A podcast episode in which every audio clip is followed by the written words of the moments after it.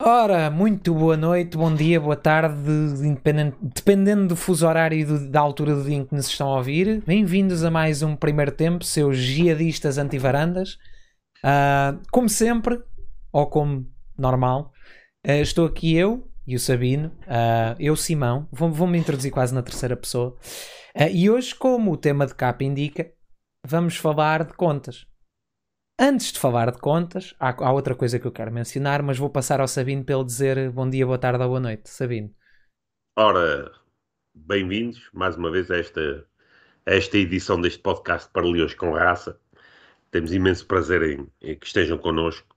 Um, e, e, antes de passar normalmente posso não dizer que, de facto, nesta altura, uh, entendemos que no universo leonino não é uh, muito popular ter as posições que temos, que temos uh, vindo a defender, que são as mesmas desde que iniciámos o nosso podcast, e que as pessoas estão menos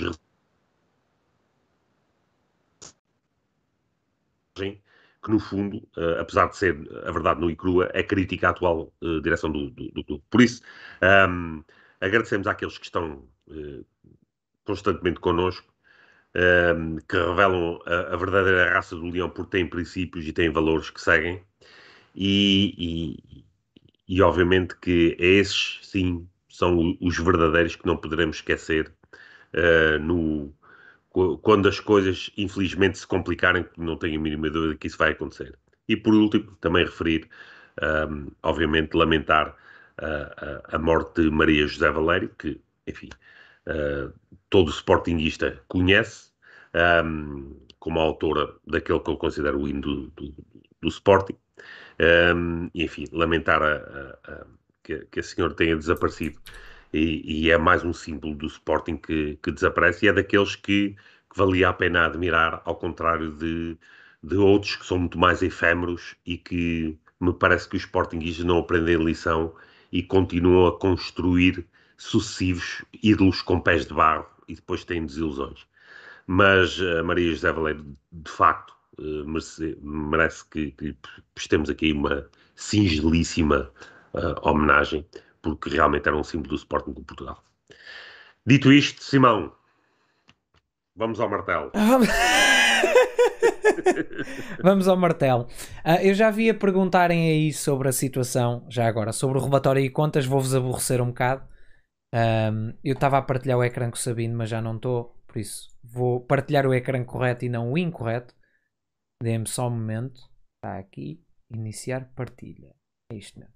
Um, não vou mencionar a situação das dívidas do clube assado e tudo mais. Já todos sabemos que é calamitoso e já todos sabemos que aumentou de novo. Portanto, não, vou, não me vou focar nisso. Mas vou-me focar em algumas concessões históricas e alguns, alguns pitites como se diz que ouvi por aí, por essas redes sociais, uh, em sítios mais ou menos independentes. Uh, portanto, Mitite número 1 um que eu tenho ouvido sobre, sobre a gestão de varandas, isto desde 2018. E atenção, eu fiz análises ao, aos relatórios e contas uh, semestrais, portanto correspondentes a 31 de, a 1 de julho, salvo erro, até dia 31 de dezembro, uh, que não dá para retirar as elevações corretas, muito menos do ano todo, muito menos do, da situação Covid, portanto, obviamente que tenho que ajustar essa análise à situação que estamos. Não é culpa do Varandas, como é óbvio. Uh, mas também dá para retirar algumas ilações e ao mesmo tempo dá para, para ver os números e as mentiras que nos foram vendidas nos últimos dois anos, quase três, daqui a um bocado. Portanto, vamos passar assim para uma situação que é o passivo, o buraco financeiro do Bruno. Arr. Pronto, eu vou passar à situação do passivo e do ativo primeiro Está ah, uh, aqui no ecrã. Desculpem a marca d'água gigantesca, mas eu já me habituei que me roubassem gráficos e eu prefiro que não me roubem os gráficos, e ao menos que deem o crédito. Portanto, relativamente à situação do ativo e do passivo, vamos, vamos expor assim uma coisa boa. Muito passivo não é, não é necessariamente mau, muito ativo não é necessariamente bom, passivo acima do ativo é mau, ativo acima do passivo é bom. Pronto. É simplista, mas é assim. E o que vocês conseguem ver uh, nesse gráfico. E desculpem as datas estarem cortadas, eu vou ter que ajustar aqui um bocadinho. Ai, não vou ter que ajustar nada. As, as datas realmente aparecem cortadas neste, neste gráfico em específico. Obrigado, Google Sheets. Uh, mas é simples. Primeiros dois anos Godinho Lopes, portanto até dezembro, depois Bruno de Carvalho a seguir, Comissão de Gestão e Varandas. Se calhar tem que fazer um bocadinho de zoom, mas, mas pronto, se conseguirem porrer.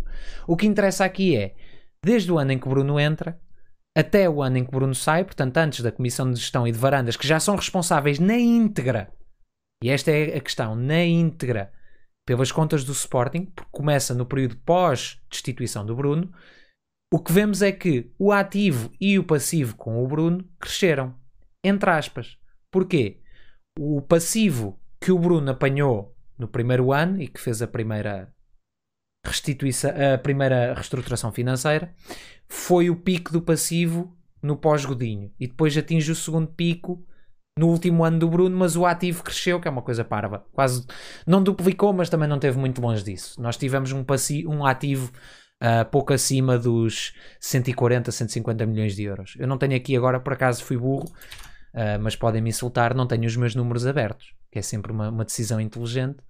Quando querem, uh, atenção, quanto mais passivo, mais tem que se pagar à banca, não é assim. Passivo também pode ser dívidas a outros clubes, o que não é necessariamente uma coisa inteiramente má. Já lá vamos. Eu já vou falar disso tudo. Uh, mas pronto, na situação ativo e passivo, portanto, tinha um passivo enorme, uma bolha e um desastre. O que é que acontece com varandas? E aqui vocês vão notar que isso acontece imediatamente com a comissão de gestão, provavelmente e parcialmente relacionado com as rescisões de alguns atletas, mas continua no ano a seguir. É que o ativo não voltou aos valores uh, pré-Bruno.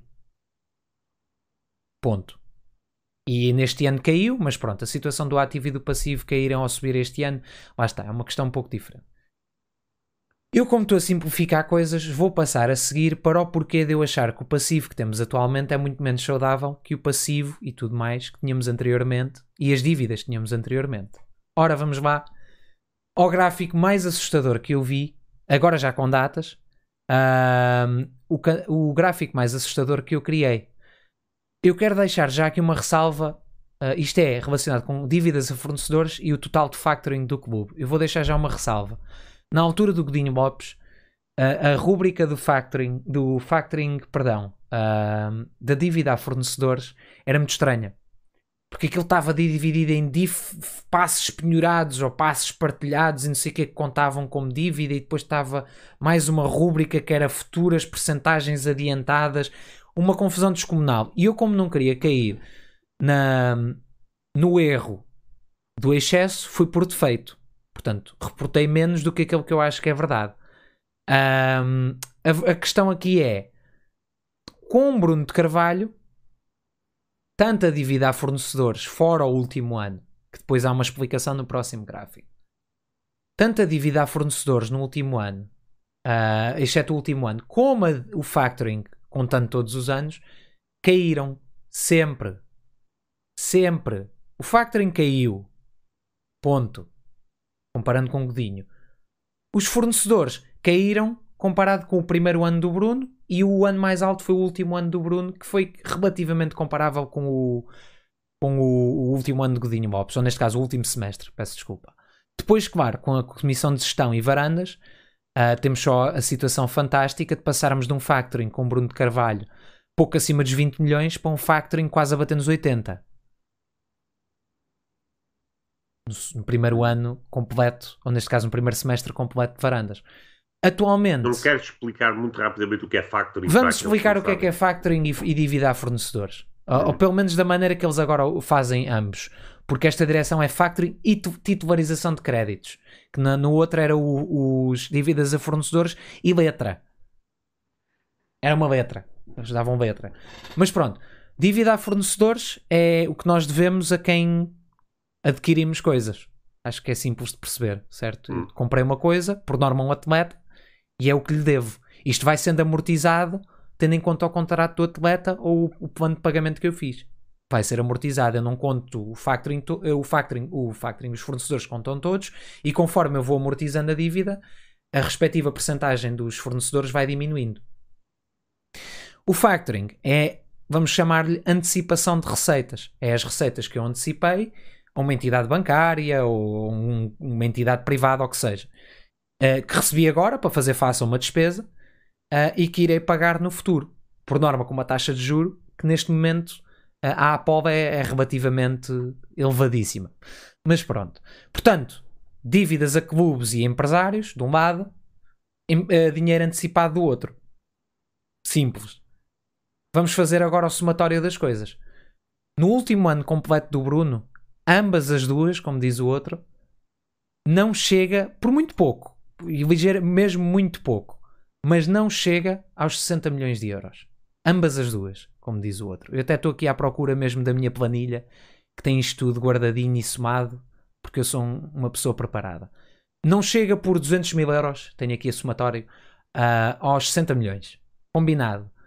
Este ano, com varandas, ultrapassa, aliás, chega e ultrapassa os 130 milhões de euros. Entre receitas antecipadas e dívidas a outros. Agora, vamos analisar aqui uma coisa. Ano excepcional, Covid, sim senhor, tudo bem. Ok, vamos desculpar. No ano anterior de varandas, esta dívida acumulada era assim quase literalmente a mesma. Era mais um milhão. Se a minha conta de cabeça não me está a falhar, exatamente, era mais um milhão, só que rodou. Agora devemos mais a fornecedores e menos em factoring. O ano passado era, menos em era mais em factoring e menos a fornecedores. Portanto, é sempre bom ver que a gestão de pouco risco ah, para equilibrar as contas do Sporting continua. Agora, tenho que ressalvar uma coisa final relativamente aos fornecedores e ao factoring, nomeadamente ao- aos fornecedores. Eu dever muito a fornecedores não é necessariamente mau. Porquê? Porque eu posso ter que investir muito, num, num dado ano, em atletas. Se é bem ou mal, o Bruno fez maus negócios, o Godinho fez maus negócios, o Varandas fez maus negócios. Até o próprio Godinho fez um ou outro bom negócio. Um relógio parado também acerta duas vezes ao dia. Não, não é por aí. Mas a questão é, eu se tiver que investir muito, a minha dívida a fornecedores aumenta. Mas eu também espero num clube vendedor como o Sporting que se eu tive que investir muito a contratar, ou é uma situação excepcional, ou eu vendi muito. Portanto, os meus clientes, portanto, a quem me deve dinheiro a mim, vai aumentar em proporção. Que era por isto que eu, se fosse um gajo inteligente, tinha posto o gráfico certo e pus o gráfico errado. Mas eu vou descrever o gráfico enquanto carrego o gráfico certo, como se eu fosse um gajo muito inteligente. Que é o seguinte: com o Bruno, as dívidas de eh, dos clientes ao Sporting aumentaram bastante. Lá está, isto não é necessariamente mau, é simplesmente as fornecedores deles. Simples. Vou já, já está aqui o gráfico novo. Isto foi em direto e em exclusivo. Está aqui o gráfico novo e bonito. Portanto, agora temos aqui os fornecedores a amarelo e os clientes a verde. O que vocês podem reparar é que, salvo o último ano do Bruno de novo, em que ele tinha o capital do ano anterior para investir, como é óbvio, a, a nossa, as nossas dívidas a fornecedores foram sempre inferiores ao que tínhamos em clientes. Ou seja, nós tínhamos a receber mais do que aquilo que tínhamos a pagar. Isto é bom, que significa que eu vou ter, seja a curto, médio ou longo prazo, mais dinheiro para suprir aquilo que eu devo. É bom porquê? Porque eu posso adiar dívida a curto prazo e renegociar, que foi o que Varandas fez. Ah, lá está, há uma inversão no último ano do Bruno, que todos nós sabemos foi o, foi o ano de maior investimento. Se bem que no ano anterior o diferencial entre ambas é absurdo. É, é na ordem de quase dos 20 milhões, se não bater. É mesmo 20 milhões à volta disso. Ah, com varandas e comissão de gestão, o gráfico não mente. Eu não, eu não preciso ler. Quem tiver a ver pode, pode constatar. Mas o que é que vemos? Que o que temos a receber de clientes caiu a pique. E o que temos a pagar a fornecedores aumentou a pique. E é só. O pico que nós tivemos, no- fora o último ano com o Bruno, tinha sido o primeiro ano de Godinho Lopes. Neste momento, o nosso pico é quase duas vezes superior ao pico com Bruno. Pronto. Se vocês se continuam a achar que isto não é uma gestão de risco, que isto não é uma gestão completamente destrutiva do clube, é que assim, se eu visse, agora vou ser aqui a parte honesta, se eu visse com varandas num dos, dos dois anos dele, não precisava necessariamente ser deste, mas um, um- os- a, a rubrica dos clientes bem lá em cima e a dos fornecedores bem cá em baixo. Ok, pronto, temos dinheiro a receber, porreiro, está alguma coisa a entrar. Eu não vejo. O dinheiro que entrou, por exemplo, do Bruno Fernandes, entrou. Todo, já entrou, já não aparece na rubrica de clientes. O que para mim é preocupante. Porque nós, mesmo com o dinheiro do Bruno Fernandes, não apresentámos um lucro incrível. Nós vendemos 200 milhões de euros em atletas nos últimos dois anos e tal. E eu não vejo os resultados desses 200 milhões de atletas vendidos.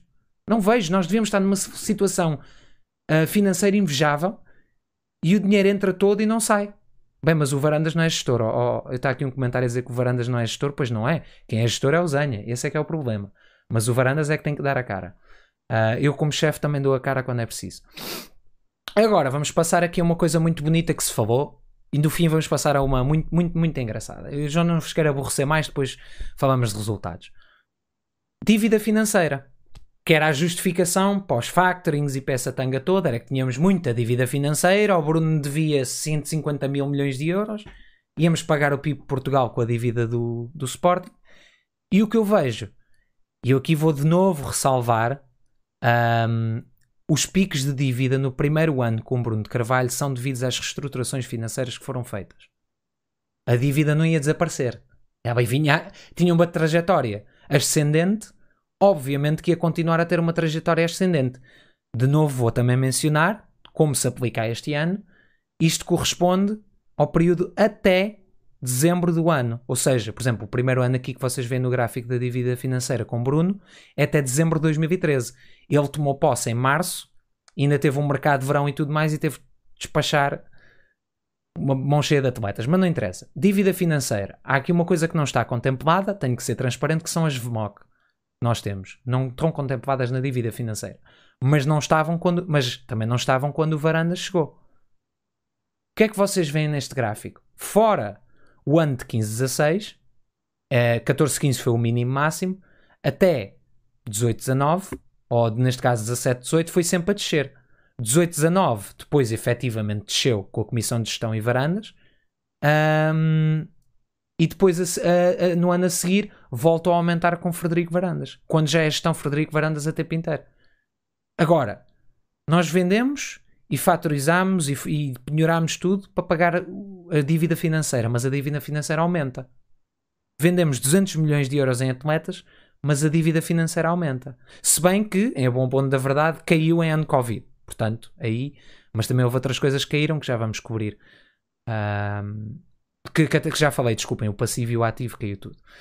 Uh, portanto, gostava que me explicassem mais uma vez onde é que o dinheiro foi. Já agora, para quem acha que o Bruno teve um trabalho fácil, uh, vou falar por último do trabalho, do trabalho horrível que o Bruno fez à frente do Sporting, do excelente clube que apanhou e do trabalho excelente que Varandas está a fazer. Porque apesar do Covid, a época 18, 19 e 19, 20 até ao fim do semestre são responsabilidade da Comissão de Gestão e de Varandas e não havia Covid para desculpar. O Covid é um fenómeno que começa no relatório e contas global de, eh, de 19-20, porque é quando acaba o ano 2020, em meio do ano, sensivelmente, que é proveitos e custos.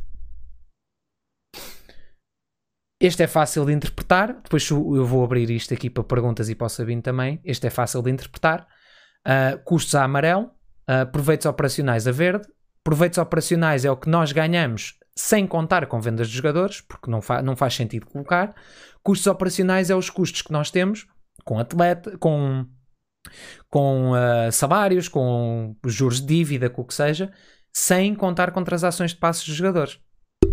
Simples, não se coloca nenhum dos dois para ser justo, porque senão num clube português isto é um gráfico que nem sequer dá para analisar. É muito mais fácil ver uh, uh, a despesa base. Uma coisa que é incluída nos proveitos operacionais são as receitas da UEFA. Portanto, num ano em que nós vamos buscar 15 milhões do UEFA, uh, 15, 20 milhões, temos obviamente que tirar dos proveitos. Por isso é que os clubes portugueses são clubes que têm, os grandes, fazem uma gestão para ir à Liga dos Campeões, porque senão tem uma gestão francamente negativa. Agora, o que é que vocês notam neste gráfico? Um, os números com Godinho Lopes foi custos operacionais a subir, proveitos operacionais a cair. Com Bruno, Fora lá está aquele primeiro, aqueles primeiros seis meses do, do ano 13-14, proveitos operacionais, portanto, as receitas a subir exponencialmente e os custos operacionais a aumentar, eu vou dizer em proporção, até porque dif o diferencial entre ambos, e eu por acaso tenho isso guardado, portanto, até posso ler. Um, com licença, custos e proveitos está aqui. O diferencial maior nos anos do Bruno, foi em 13, 14 que foi aquele tal ano estranho, que foi de 7 milhões negativos, comparado com 16 milhões no, no, no, pior ano de Godinho, portanto estamos aqui já com uma diferença de quase 10, mas o Bruno sempre teve uma gestão, fora esse ano atípico, que nunca foi superior a 1.4 milhões negativa. Ou seja, mesmo sem compras e vendas de jogadores, portanto, sem transação de atletas, estávamos muito pouco no, no vermelho. Estávamos praticamente no break-even, como se diz, até porque depois não havia impostos, havia a receita de impostos a entrar e acabava por equilibrar as coisas aqui e ali. Não interessa, isto são. Não é num ano, é no outro, acaba por equilibrar. Se for uma gestão de break-even. Que era o que se estava a tentar fazer. O que é que nós verificamos com varandas? Imediatamente em 18-19, portanto, lá está, já sem a gestão de Bruno Carvalho, os proveitos operacionais pff, caíram. Os custos operacionais, primeiro ano, mantêm mais ou menos uma coisa que eu não percebo. E isto aqui, para mim, eu não percebo como é que eu em 17, 18 tenho um, Jorge Jesus e equipa técnica a ganhar 10 milhões. Ok? Isto é, atenção, isto é 6 meses. Portanto, vocês querem saber o ano todo, multiplicam mais ou menos por 2. Portanto, o Sporting, a nível de custos operacionais anuais, anualizados, estaria à volta dos 108, 118 milhões. Uh, desculpem, 108 milhões no último ano. Seria mais ou menos o anual. Tenho que ir ver o anual para confirmar, mas indo pelos 6 meses seria à volta de 108 milhões. Portanto, 100 milhões, vamos arredondar. Uh, 100 milhões para cada lado. É como é que nós nos vemos livre de William de Carvalho, Rui Patrício, Gelson Martins. Estão aqui três. Dos mais bem pagos do plantel. Acrescentamos Jorge Jesus e a equipa técnica que sabíamos que seria à volta de 10 milhões por ano. Portanto, eu arrisco dizer que entre estes quatro estariam brutos 20 milhões por ano. Como é que nós perdemos quatro atletas destes, com clara mais-valia, obviamente, uh, e a rúbrica não desce? O Piccini também ganhava bem. O Acunha não perdemos nessa altura. Cuidado. Como é que nós. Como é que não desce a rúbrica? Como é que isto acontece? naquele ano. E depois no ano a seguir sobe, porque obviamente que sobe. Este ano voltou a descer, mas há aqui uma questão falaciosa na descida deste ano, que eu já fiz a questão de apontar, mas vou apontar de novo. É que eles disseram que os custos com pessoal caíram por poupança e seguros e gastos com pessoal, quando os gastos com pessoal mantiveram e os custos com seguros aumentaram. E quando eu digo mantiveram é mais coisa menos coisa. O que caiu foram as indenizações espetacular. Portanto, o que eu vejo aqui, e vai estar 2021 ano atípico, e realmente temos uma queda de, de proveitos de custos operacionais, mas se forem ver, a nossa receita operacional está ao nível de 14, 15 proveitos, o que é excelente, é um excelente trabalho deixado pelo Bruno, atenção, excelente, porque nós conseguimos ter um clube que passa de proveitos de 16 milhões, eu vou repetir, 16 milhões para 53 milhões no pico. Foi este o mau trabalho de Bruno Carvalho. Entre 13 e 14, o valor mais baixo, 16 milhões, primeiro semestre. Último semestre, 53 milhões. É este o mau trabalho do Bruno Carvalho a nível de proveitos operacionais. Receitas com bilheteira. Mar um, ehm, receitas com, com publicidade ou marketing. O contrato de televisão. Tudo isto entra. Foi esta a herança pesada, amigos. E este ano, fora o ano atípico, vamos cancelar o ano atípico Covid. Papá, acontece. Não vou estar agora a, a bater no Covid. Nos dois anos anteriores fomos de 53 para 43. Foi uma perda de 10 milhões. Até 19, 20. Perda de 10 milhões de proveitos operacionais. Quanto, sabem quanto é que cortámos nos custos operacionais nesses anos? Aumentámos 5 milhões. E por fim, para falar agora de proveitos e depois eu, eu sabendo de certeza que vai ter perguntas ou vai querer falar e eu vou-me calar. Quem acha que nós vamos para a Liga dos Campeões? Uh, que vamos para a Liga dos Campeões ganhar 40 milhões, que é o que estão, está aí tudo a dizer.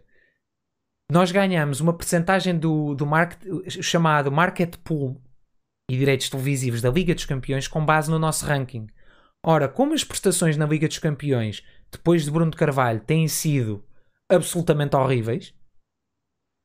Passo vai saber porquê. Mas têm sido absolutamente horríveis.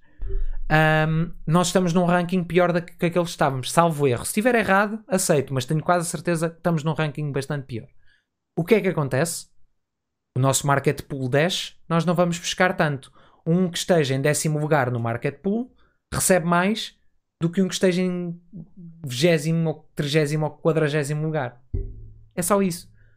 O nosso prémio da Champions, isto assumindo que não ganhamos nenhum jogo, o nosso prémio da Champions não deve servir para pagar Ruben Amorim, apesar de isso já estar a ser amortizado, obviamente, não serve para pagar Ruben Amorim e o Paulinho. O Braga, se qualificar para a Liga dos Campeões, recebe dois prémios. Agora pensem para que é que esta gestão está a trabalhar. É só isso. Uh, portanto, eu agora vou-me cavar um segundo. Uh, atenção, estes números eu copiei-os diretamente do, dos relatórios e contas. Uh, e se calhar depois vou editar a, a, descrição do vídeo só para pôr os links, se me der na telha. Mas se não der, os relatórios e contas estão todos no site. Um, portanto, é só uma questão de irem lá e fazer o download. Eu acho que o único que não está, exatamente, o único que não está no site é o 2011-2012 que têm que ir buscar diretamente à CMVM. Ele dá um erro no servidor quando vão tentar buscar, mas acho que não é propositado, é só um erro. Uh, portanto, vou agora tirar os gráficos que estão no ecrã, voltar para a nossa bonita cara e vou-me acabar. Sabino, passo-te a palavra. Um, para já, destacar o excelente trabalho que fizeste e, e julgo mais claro do que isto não, não, não pode ser do, como um, exemplo, como uh, factualmente se demonstra um, uh, gestão ruinosa de Federico Varandas à frente do Sporting. Um, nesta altura é possível dizer, sem qualquer dúvida, tivesse Frederico Varandas sucedido a Godinho Lopes, passado um ano o Sporting tinha descido divisão. Claro como água. Infelizmente, o trabalho de Bruno Carvalho foi tão bom que permite a estes croques viverem ainda, apesar da sua total incapacidade de gestão, viverem ainda e, e à custa do excelente trabalho que foi realizado.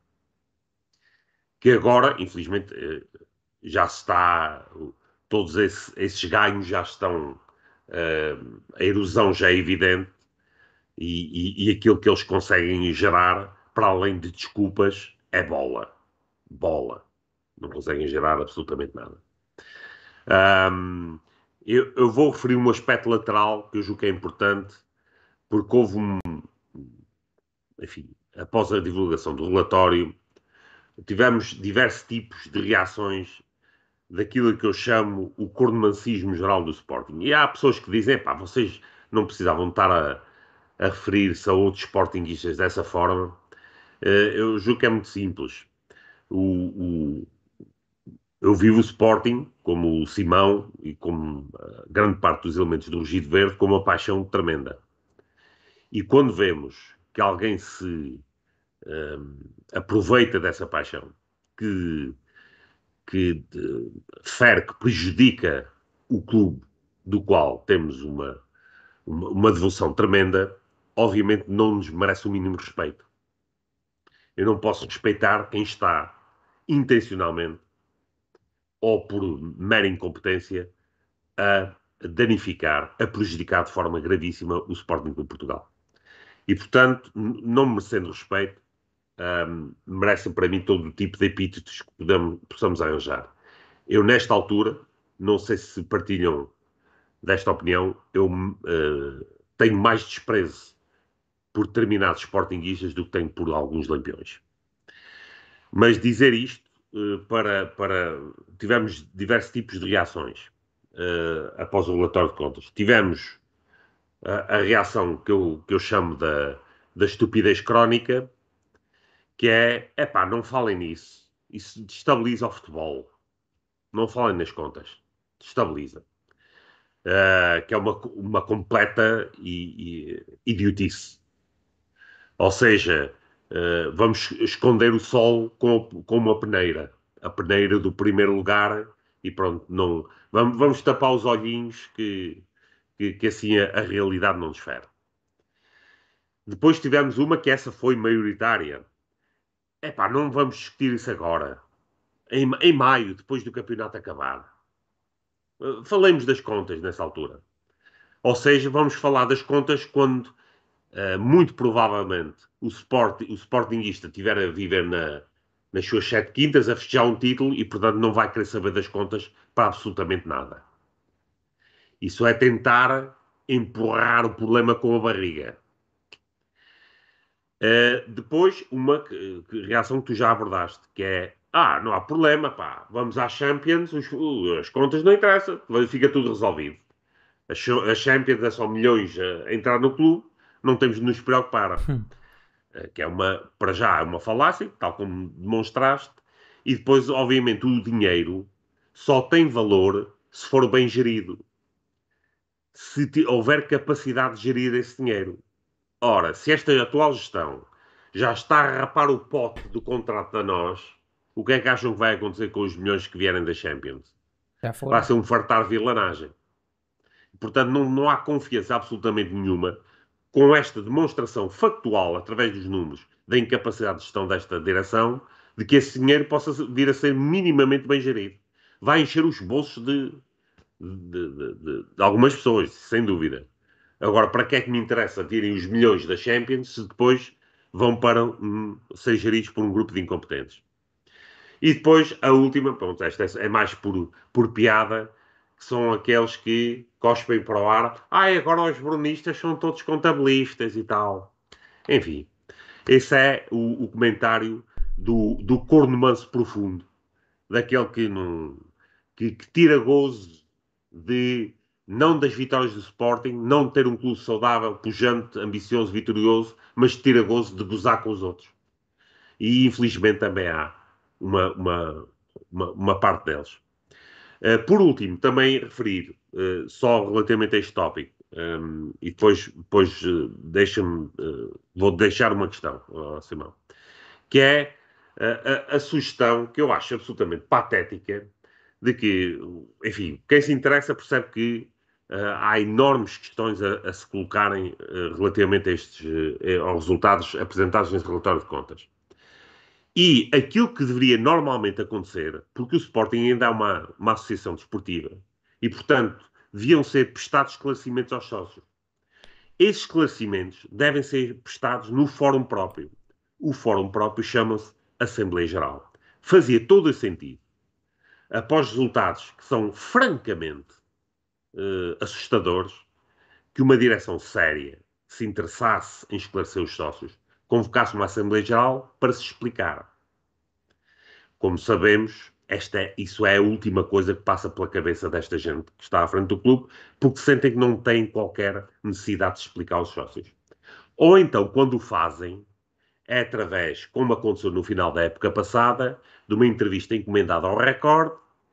Recordam-se perfeitamente, ficámos em quarto lugar. No dia seguinte, o Record, grande entrevista com o Varandas, a explicar o desastre que foi a temporada passada. Isto foi há pouco mais de seis meses, isto não foi há 30 anos. Uma, uma entrevista encomendada e pronto, estão dadas as satisfações aos sócios e agora vão, se vão borrifar. E portanto, sugestões do tipo opá, vamos ter agora uma entrevista com, com o Zenho ou com o Varandas para esclarecer este, este relatório de contas, assim uma coisa encomendada, sem contraditório.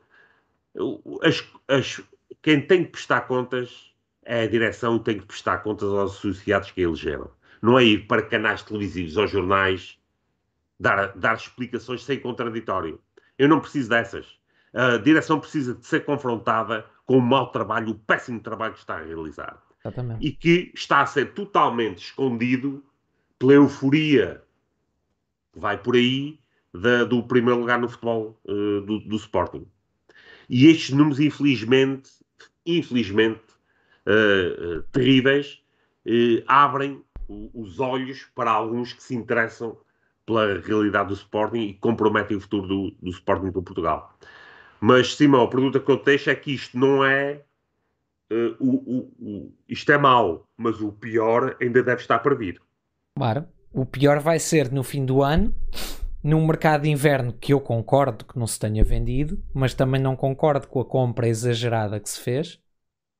Uh, o pior vai ser o, o verão em que vamos apresentar um passivo, um passivo não, um déficit financeiro na ordem dos.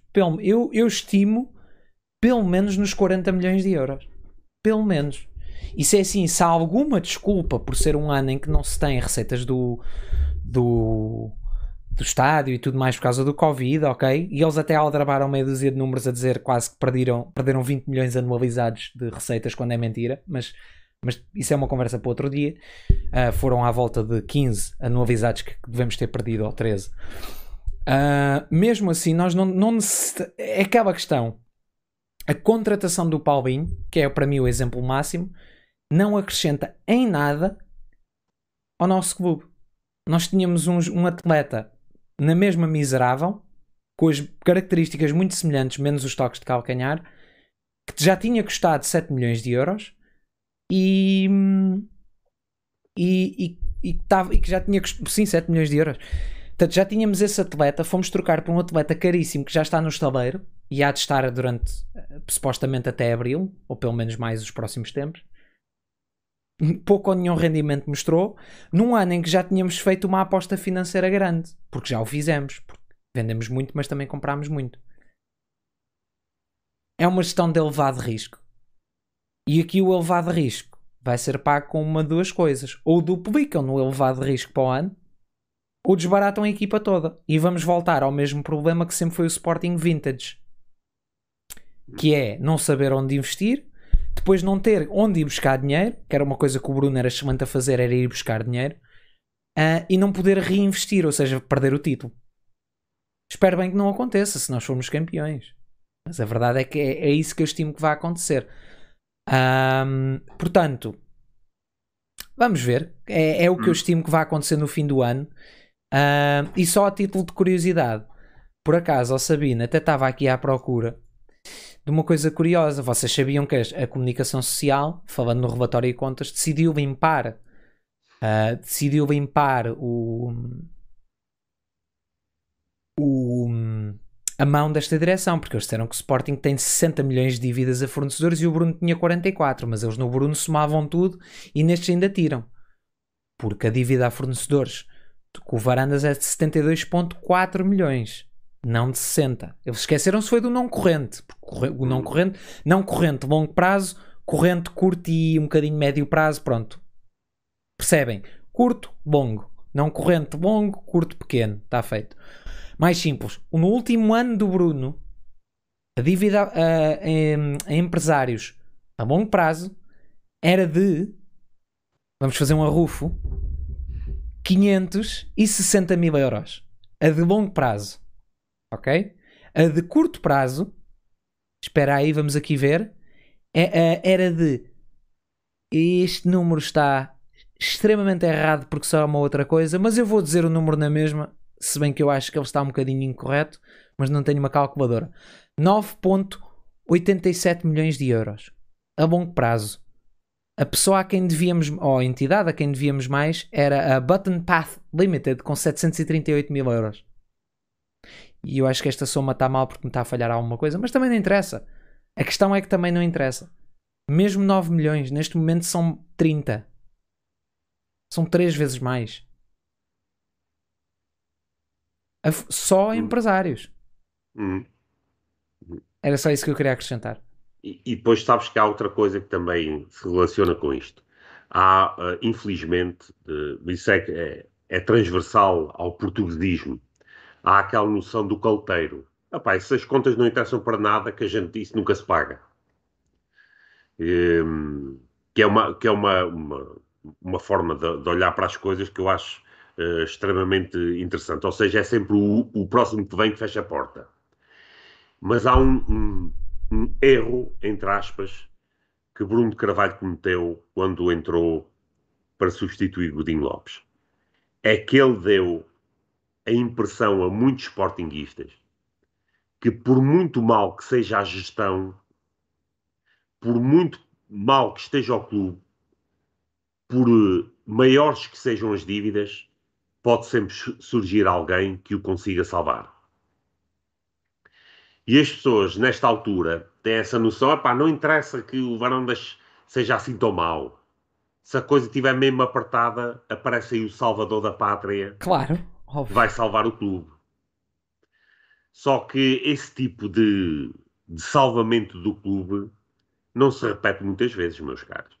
Eu duvido que se vá repetir. Eu já não disse isso aqui mais uma muitas vez. vezes. Porque há determinada altura em que o buraco que se cava é tão grande que não há, não há hipótese nenhuma de, pelo menos, recuperar o clube, pelo menos daquilo que, que sempre foi.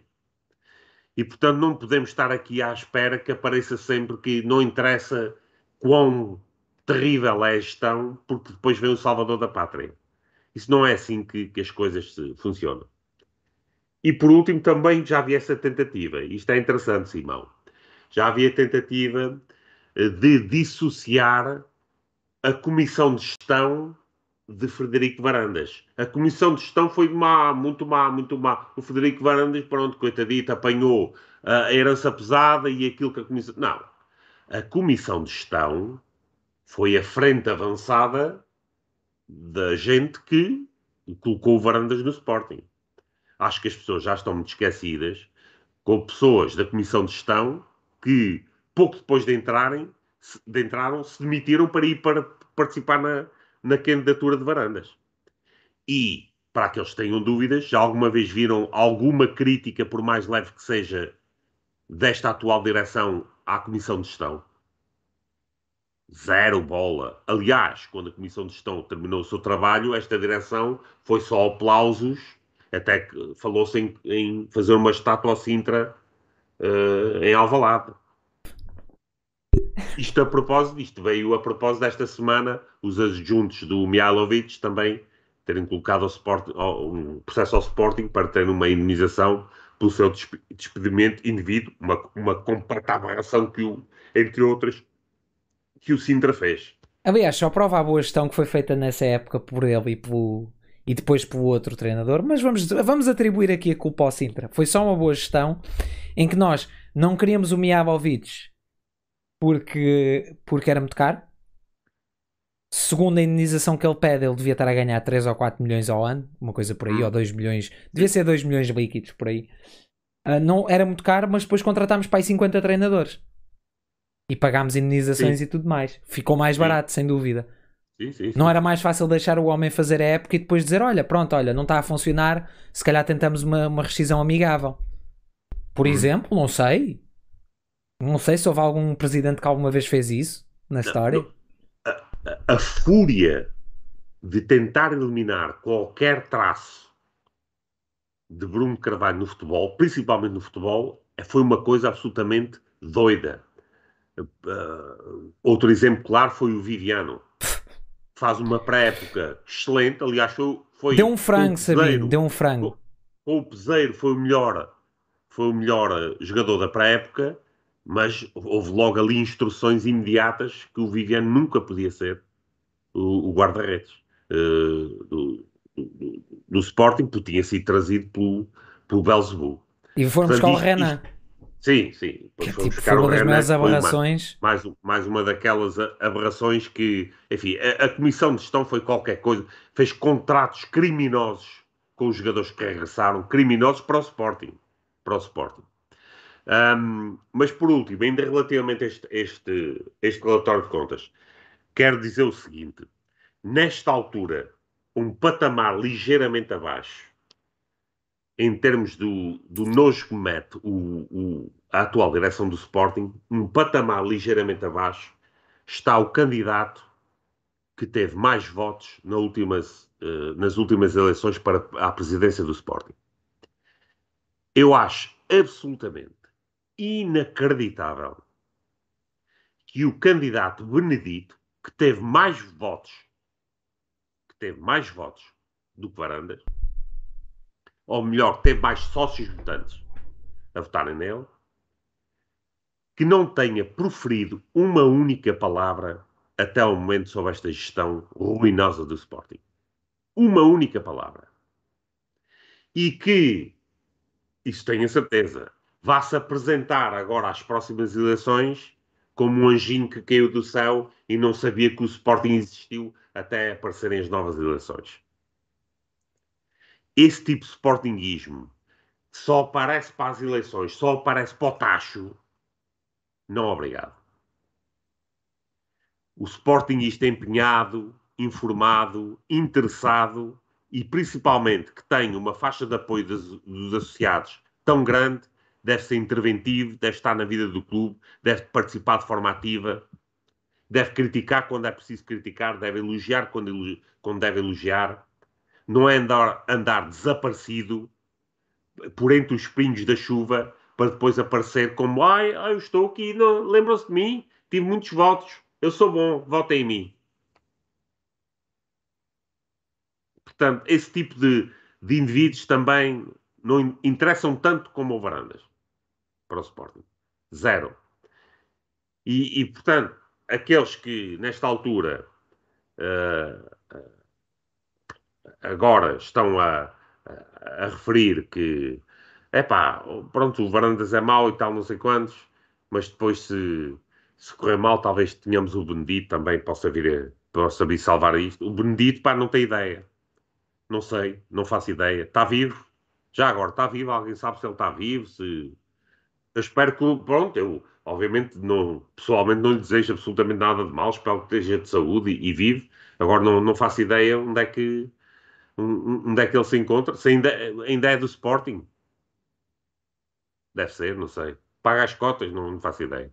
Portanto, uh, não, não, não, não, é, é, alguém que a mim está totalmente descartado como qualquer como alternativa credível pelo comportamento que teve ao longo da, da presidência de, de, Varandas e por estar em silêncio perante uh, relatórios destes que são absolutamente catastróficos para, para, para o futuro do, do Sporting de Portugal.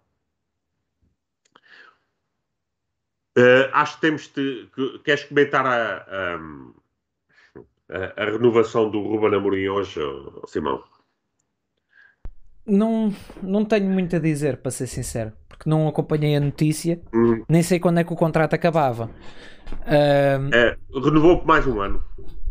Ok. 2023 passou a 2022, mas o salário duplicou e a cláusula de rescisão passou a 30 milhões. Uh era quanto a cláusula de rescisão? Não faço ideia. Pronto.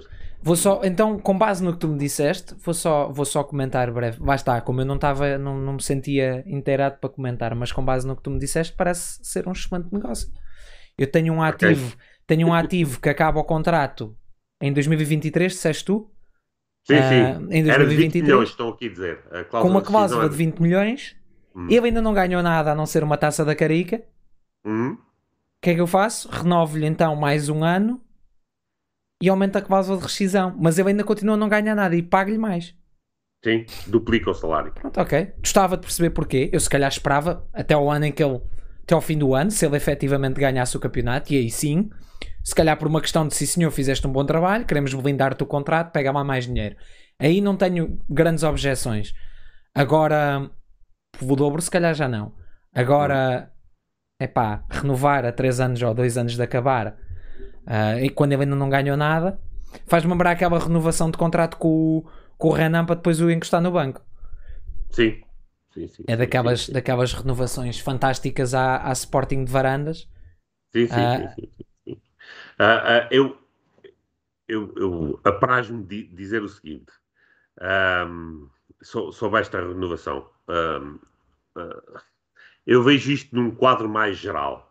Obviamente, uh, as pessoas não têm que se preocupar com, com o custo de, de, de Ruben Amorim, não têm que se preocupar com cláusulas de rescisão nenhuma, não têm que se preocupar em pagar o Ruben Amorim ou não, ou não pagar. Nesta altura, aliás, um, ehm, tal como eu disse há pouco, os Sportingistas não aprendem já construíram, já estão a fazer do Ruben Amorim um ídolo. Nesta altura é sagrado, tu não podes dizer uma palavra contra o Ruben Amorim, a mínima crítica que é atrocidade. Aliás, eu já vi escrito em algum lado, para mim Varandas é o melhor presidente, pode ter feito a porcaria que fez, mas trouxe o Ruben Amorim, para mim, já é um grande presidente. Varandas podia ter assassinado alguém na praça pública, sim. mas não é um assassino porque trouxe o Ruben Amorim. Sim, sim, sim. sim. E portanto, já mais uma vez, os Sportingistas que não aprendem estão a construir ali um ídolo. Depois levam chapadas nas trombas e depois, ai, o que é que aconteceu? Ai, ai, ai, ai, ai. Constantemente, não aprendem nada. Mas relativamente ao Ruben Amorim, isto é lateral à renovação dele, não há ali que ter preocupação nenhuma. Eu já fiz pessoal, ah, pois temos que pôr 30 milhões que assim ninguém vem buscá-lo. Mas em que mundo é que estas pessoas vivem? Mas qual cláusula de rescisão qualquer? Se houver um bom negócio, o Ruben Amorim sai, mas qual cláusula? Bom negócio na, na, na, no mundo de varandas é tipo Obviamente. um milhão de euros. O único, o único dinheiro aqui que é real, no caso do Ruben Amorim, no caso do Paulinho, o único dinheiro que é real é aquele que é pago em comissões e em agenciamento. Que obviamente esta renovação gerou mais uma dessas receitas. Esse é o único dinheiro que mexe. Tudo o resto, mas por amor de Deus, então andámos aqui 10, 15 anos a, a gozar com os, com os mendilhões. Toda a gente sabia que os mendilhões. Eu lembro sempre da história, acho que era do, acho que foi do Ivan Cavaleiro. Sim, que foi por 15, 15 mas só milhões. apareciam 3 no relatório de contas. Sim, 15 milhões. E depois lá no relatório obscuro, um ano depois, 3 milhões. Epá, então onde é que estavam os 15 milhões? Toda a gente percebeu que o Sporting vai entrar nisso. Vamos já ver. Esperem para o próximo mercado de, de verão e vão ver o, o, as, as vendas de, de mendilhões que vamos fazer. E, portanto, o dinheiro não é real. O que, o que é real é um inflacionar o negócio artificialmente para uh, gerar maiores receitas em comissões em agenciamento e despesas administrativas e o que é que seja que vem associado com isso. Portanto, acho as pessoas de uma ingenuidade tremenda pensarem, ah, porque ele agora tem uma cláusula de rescisão alta, ninguém o veio buscar. As pessoas não, não veem futebol, não, não, não estão habituadas ao dia a dia mas acham que isso vai, faz alguma diferença. Aliás, ao Simão, para além do Ruben Amorim, lembras-te algum treinador que tínhamos ido buscar que, que alguém bateu a cláusula de rescisão? Leonardo Jardim. Não sei se bateram a cláusula, mas vieram-nos a nós pagar. Não me lembro se foi a cláusula ou não. Pois, mas pagaram. Bateram, mas era, era 3 milhões, está bem, mas é assim. Naquela altura, 3 milhões para o Sporting era como, era como Ora, pão para a boca. Não, não tínhamos dinheiro. Não tínhamos hipótese a partir do momento, não interessa a cláusula de rescisão. Se um clube vem e, e alicia o treinador com um salário bom e um grande projeto, o treinador vai para a direção e diz: Oh, amigos, vou embora. Neste caso, nem vai ser o caso. Não se preocupem que nem vai ser o caso. Porque para onde vai o Ruben Amorim, não é o Ruben Amorim que decide, obviamente. O Ruben Amorim vai, vai para onde, eh, em termos salariais, vão-lhe oferecer muito melhores condições mas vai para mas, onde lhes for indicado. Sabes uma coisa que eu quero que eu quero, quero aqui só hum. ressalvar hum. relativamente a tudo o que se tem passado uh, é que nós somos extremistas anti-varandas e tudo mais, e estão aqui a falar do, do Amorim de é um grande treinador. Ele vai ser um grande treinador quando ganhar o campeonato. Eu até agora este campeonato ainda não está a ganho e até lá ele não é um grande treinador. Está a fazer um bom trabalho? Está. Na liga. No resto não fez um bom trabalho. E para mim a taça da Carica não conta para nada. Mas isso sou eu. Uh, ele tinha mais do que a obrigação de passar na, na Europa e não passou. Contra um clube da quinta divisão europeia. Mas adiante. Então, então o que é que dizes quando alguém comenta e eu, eu vejo, eu gosto de me informar sobre o mundo do sportinguista. Por aquilo que fez até agora, Ruben Amorim já merece o dinheiro que foi pago por ele. O que é que dirias? Está bem, foi, bom, foi bem gasto? 10 milhões por ter ganho uma taça da Carica. Espetacular, bom negócio. Mas sabes que eu vi, era isso que eu, eu claro, obviamente, pessoas que não tentam sequer ter o mínimo de discussão e elevação levam um pontapé no rabo. Uh, mas eu, eu tive aqui um, um, um artista daqueles pronto, que agora saíram debaixo do calhau a dizer que não só o Amorim é um excelente treinador e que nós somos isto e aquilo e extremistas, mas que com o Bruno tínhamos ficado a ser o melhor capitão do Sporting, o Bruno Fernandes. O melhor capitão do Sporting, o Bruno Fernandes. E é este o tipo de Sportingista que nós temos.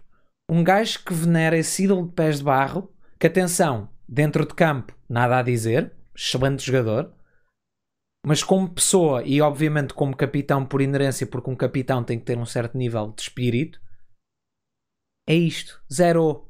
Zero. Melhor capitão? Mas estamos a brincar. Até o Beto, até o Roberto Severo foi melhor capitão que esse gajo. E eu não gosto do Beto, por amor de Deus. E de certeza que tu achas que te lembrar muitos outros. O próprio Damas, salvo erro, foi capitão. Já por aí foi tínhamos. Capitão. Já por aí tínhamos. Pronto, não é? Mas... Para mim, o melhor capitão do, do Sporting, o capitão não, é, não se mete pelo talento do jogador. Claro que não. Foi durante bastantes anos, foi o Oceano. Raça em campo. Simbolizava tudo aquilo que devia ser um, um Sportingista em campo. O Jordanov, o Jordanov, exatamente. Sim, sim. Mas o, o, o oceano simbolizava aquilo do, do comer a ralva de, de, de, de, ser um leão em campo. Jogava a defesa, agora... jogava a meio campo, jogava ao ataque, o homem jogava, se fosse preciso, por trás da baliza, ele jogava. Isso, é, isso para mim é aquilo que, que eu admiro uh, imenso no capitão do, do, do Sporting. Desculpa, desculpa, eu tenho que ler isto. Acho que vi um dos melhores, mais uma vez, um dos melhores comentários e por isso é que eu gosto dos nossos comentários. O Ruben Amorim parece um vendedor da Remax.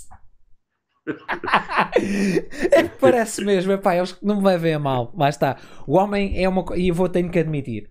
Há uma coisa que eu gosto no Ruben Amorim. Ele pode ser um lampião da pior espécie, mas até agora, primeiro, ele não é só treinador, ele é diretor desportivo, porta-voz, presidente, ele faz o trabalho deles todos e melhor que eles. Pelo menos a falar. Eu não percebo como é que um jogador da bola barra treinador mete no bolso um médico no discurso. Portanto, é uma coisa que eu não percebo. Uh, fala bem, tem um discurso que eu, que eu gosto, sereno, tem um discurso forte. Uh, até dentro do banco me parece que ele vibra com. Parece-me ser profissional, não me parece ser uma pessoa tipo que está ali a fazer um frete. E eu gosto disso, atenção. Mas agora, esta piada do vendedor da Remax, agora pus aqui o homem num cartaz na minha cabeça e acho que isso vai ser a capa de um podcast. Uh... Desculpa, Ruben. Uh, já disse muita coisa má, mas esta acho que é das piores. Um... Adiante. Falando do. De Deixa-me dizer o seguinte também. Obviamente, eu uh, admiro o estilo, o estilo comunica comunicacional do, do Ruben Amorim. É muito eficiente, muito bem preparado. Uh, traz aquilo que, que, um treinador deve ter como qualidade número um hoje em dia uh, para liderar uma equipa, que é traz união ao balneário. Uhum. Isso é uma qualidade número um. Olhem para, para o outro lado da segunda circular, para o cavalo de Troia, e verem aquilo que ele está a passar por lá. Opa, foi Sabine, opa. precisamente foi, foi aquilo que ele fez no Sport. Sabine, a Sabine, take it easy, Sabine. Take it easy, Sabine. Take it easy.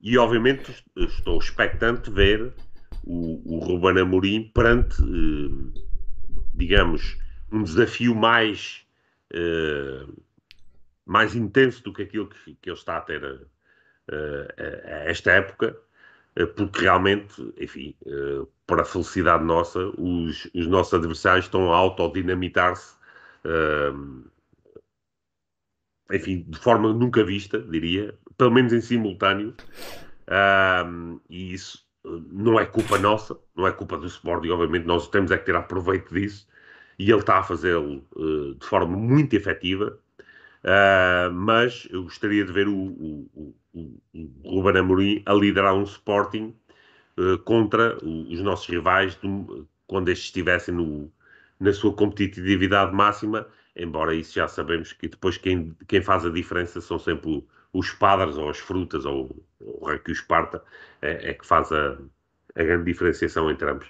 Mas um, eu, eu tenho um, admiração por esses aspectos, mas já, jamais, jamais eh, o iria idolatrar a ele ou qualquer outro que, que, que viesse, quer seja treinadores ou jogadores, para mim já há muito tempo que ídolos. Estavam aqui, ó oh Sabino, estavam aqui a falar do. O Gonçalo estava-me a perguntar do, de capitães, a falar do, do Nani. Um dos piores crimes que foi feito por esta direção no Sporting foi o afastamento do Nani. Ponto 1, um, porque era um jogador que, apesar de estar longe já do seu pico, ainda era um jogador que estava 4 furos acima da qualidade do futebol português. Uh, e era capitão de equipa. É um jogador que representa, para mim, a nível de atletas que saíram da academia, um dos melhores exemplos. Que é um jogador que saiu, não falou mal do Sporting, não desrespeitou o Sporting, não tratou mal o Sporting, não saiu a mal, voltou duas vezes ao Sporting e nós, numa delas, veio emprestado e voltou para trás, obviamente. Na segunda, salvo erro na última época, veio a, a título definitivo e levou um biqueiro. Que é basicamente isso, foi, foi, foi chutado para fora do clube quando era capitão. para dar a braçadeira ao Bruno Fernandes. Isto para mim é um crime lesa pátria, ou lesa Sporting, vá. Lesa pátria não é porque não lesa Portugal, mas lesa Sporting. Completamente. completamente. Portanto, foi, foi, lá está, estão aqui a dizer, foi humilhado, e foi mesmo, foi uma, foi uma humilhação completa Sim. que fizeram ao Nani. E o que eu acho curioso, que é, é para mim um dos grandes problemas de fundo do Sporting nos últimos anos, que sempre foi a falta de exigência e a falta de respeito que os atletas da academia tinham. Um, dos poucos atletas que eu gosto e sempre apreciei que foram honestos foi o Nani, foi curiosamente o Quaresma, que saiu também da academia e fora ter dito que gostava muito do Porto e gostava de volta. Opá, eu não posso censurar, ele jogou muitos anos no Porto, gostou de estar no Porto, não vejo problema nenhum. Ele é um atleta que é pago e pode ter gostado, assim como o Sapinto era do Benfica, ou lá o que era, e veio para o Sporting, era um, um leão em campo. Mesma coisa. Atenção. E um, vejo a situação do, da, da, nossa academia, a, a, esmagadora maioria dos nossos atletas, o Viana, Miguel Garcia, que disse uns comentários estúpidos, o próprio Beto que só se serviu do clube, o Simão, não sou eu, foi tudo malta que cuspiu no prato. E depois temos o caso extremo do Rui Patrício, do Gelson Martins, do William Carvalho. Um deles que o Sporting quase que o trouxe de uma família extremamente pobre e o ajudou a crescer, ele e o Rafael Leão, que os ajudou a tornarem-se homens, entre aspas, que lhes deu uma oportunidade na vida. E eles deram um pontapé no cu, literalmente. E isso para mim é uma das, das maiores traições que se pode fazer. Não é uma questão de sequer ter uma dívida de gratidão porque é, um, é uma entidade patronal. Mas ao menos não hum. desrespeitar a entidade. É mesmo, hum. eu não tenho dívida de gratidão nenhuma para com as oportunidades que a minha empresa me deu, mas não desrespeito quem me deu essas oportunidades. Sou sempre transparente, frontal e correto com elas. Porque deve ser assim. É uma questão de, pá, de bom senso e de ser um ser humano.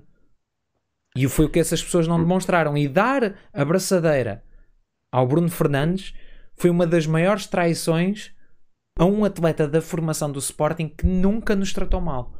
Nunca. Uhum. uhum. Agora, a dizer Pedro Barbosa merece respeito, teve 10 anos no clube, é pá, não concordo. Pedro Barbosa jogava de 3 em 3 anos, que era quando era para renovar. De resto, ele não jogava a bola. A gente já sabia, quando o Pedro Barbosa tinha que renovar no fim do ano, com caraças, onde ver, era 10, 12 gols por ano, aquilo era um campeonato de espetáculo, parecia o Zidane. Uhum. Mas pronto, desculpem. De, Deixa-me fazer só duas notas. Uma tem a ver com o, o respeito e o, o, a, a, instituição também se deve respeitar a ela própria. Exatamente. Um, e quando o Sporting Clube Portugal dá os parabéns a Paulo Futre, que enfim é outro dos traidores do Sporting que jamais irei perdoar, quem acompanhou bem de perto o processo em que ele esteve uh, para regressar ao Sporting e acabou no, nos Lampiões. E a maneira como ele saiu? Perfeitamente. E a maneira como ele saiu. E a é? maneira como saiu, cuspiu no, carro, no prato onde comeu, mas pronto, nessa altura era um puto, percebe-se depois não, mas não, o Sport não consegue dar os parabéns ao Augusto Inácio, que foi, até ao momento, o último treinador a, português a ser campeão nacional pelo, pelo Sporting. Portanto, uma, uma instituição que não se respeita a ela própria e que prefere dar parabéns a traidores a não dar parabéns àqueles que serviram com distinção no clube, uh, diz muito a atual direção do, e da, da, atual política dentro do Sporting. E, e por fim, referi também que, uh, e houve aqui pessoal que mencionou, eu sei que houve aí o, o Bacalhau Abrás, fez mais umas declarações daquelas que são uh, diarreia que saem pela boca meus amigos, nós não vamos dar mais uh, lugar ou, ou dar uh, espaço a que uh, tipos desses que, que, que, só, enfim, que, que defecam pela boca tenham aqui, venham aqui conspurcar o, o, esta, esta nossa conversa que temos aqui todas as quintas-feiras. Portanto, o meu conselho será sempre. Já todos percebemos o que é que esse Brás é, não lhe deem atenção, não, lhe deem audiências, não, não escute. Eu sei que mete raiva, que mete nojo e tal, mas não, não, não, não, não vale a pena perdermos tempo com esse, uh, com esse indivíduo, porque, porque realmente ele não merece o mínimo a mínima atenção e o mínimo respeito pelo, pelo Sportingista que ele contribuiu, foi um dos que contribuiu para a campanha negra que se fez contra a anterior uh, direção do Sporting. Exatamente. Rel relativamente a assuntos para esta semana, da minha parte, é tudo. Não sei se tens mais alguma coisa é... a acrescentar, Simão. É tudo para já. Um, hum. Já sei que vou, vou, vou eu especialmente falar, levar pancada por causa da situação do relatório e contas especialmente porque houve especialistas na matéria a falar e eu não sou um especialista na matéria. Uh, mas para quem não concordar, eu vou, vou, começar a fazer o desafio que tenho feito a todas as pessoas que me vêm com, com discursos de, de tanga ou com factos alternativos ou o que sejam. Uma coisa bonita em ciência ou em análise estatística ou o que seja é que se tu não concordas da interpretação, podes fazer, tentar fazer a tua. Tentem fazer a vossa, vão buscar os dados que eu fiz, comparem-nos, Vão buscar dados históricos. Façam a vossa comparação. Façam a vossa investigação. Apresentem a vossa, a vossa investigação, porque dizer, ah, isto está mal, és uma porcaria. Ou o outro fulano disse, logo tu não sabes. É fácil. Eu também faço isso. Já, já o fiz aqui. Contra mim falo. Isso é fácil ir buscar os dados, perder 3 ou 4 horas como eu perdi, a ir buscar aqueles dados todos e colocá-los numa planilha e analisá-los e percebê-los é que é mais complicado. E ler partes do relatório e contas, que não é só ir buscar um número e não saber o que é que estou a pôr. Também tenho que ler o que estou a colocar. Portanto, desafio que façam isso antes de mandarem as bejardas. Uh, fora isso, a gente vai-se falando. Yeah. Uh, Olha, houve aqui uma nota que, que é bom isso. referirmos, desculpa Simão. Sim, sim. Que é relativamente ao, ao Ministério Público ter aberto uh, uma nova investigação sobre o Alcochete, é aquilo que nós já, já referimos uh, anteriormente, aquilo que chamamos tem que acontecer um Alcochete 2 processual. Esse, uh, esse caso tem que ser esclarecido até às últimas consequências e, portanto, não, não, os sportinguistas não podem esquecer Alcochete porque Alcochete foi o princípio da golpada. E, portanto, que se esclareça tudo doa a quem doer. Uh, e, e referi também que uh, hoje o, o, Tribunal da Relação confirmou a, a absolvição de Bruno Carvalho, no, precisamente nesse caso de Alcochete. O que é interessante é que uh, a, a, mensagem que foi passada na altura é que a Procurador não ia recorrer. Então o que é que se passou? recorreu à, às escondidas?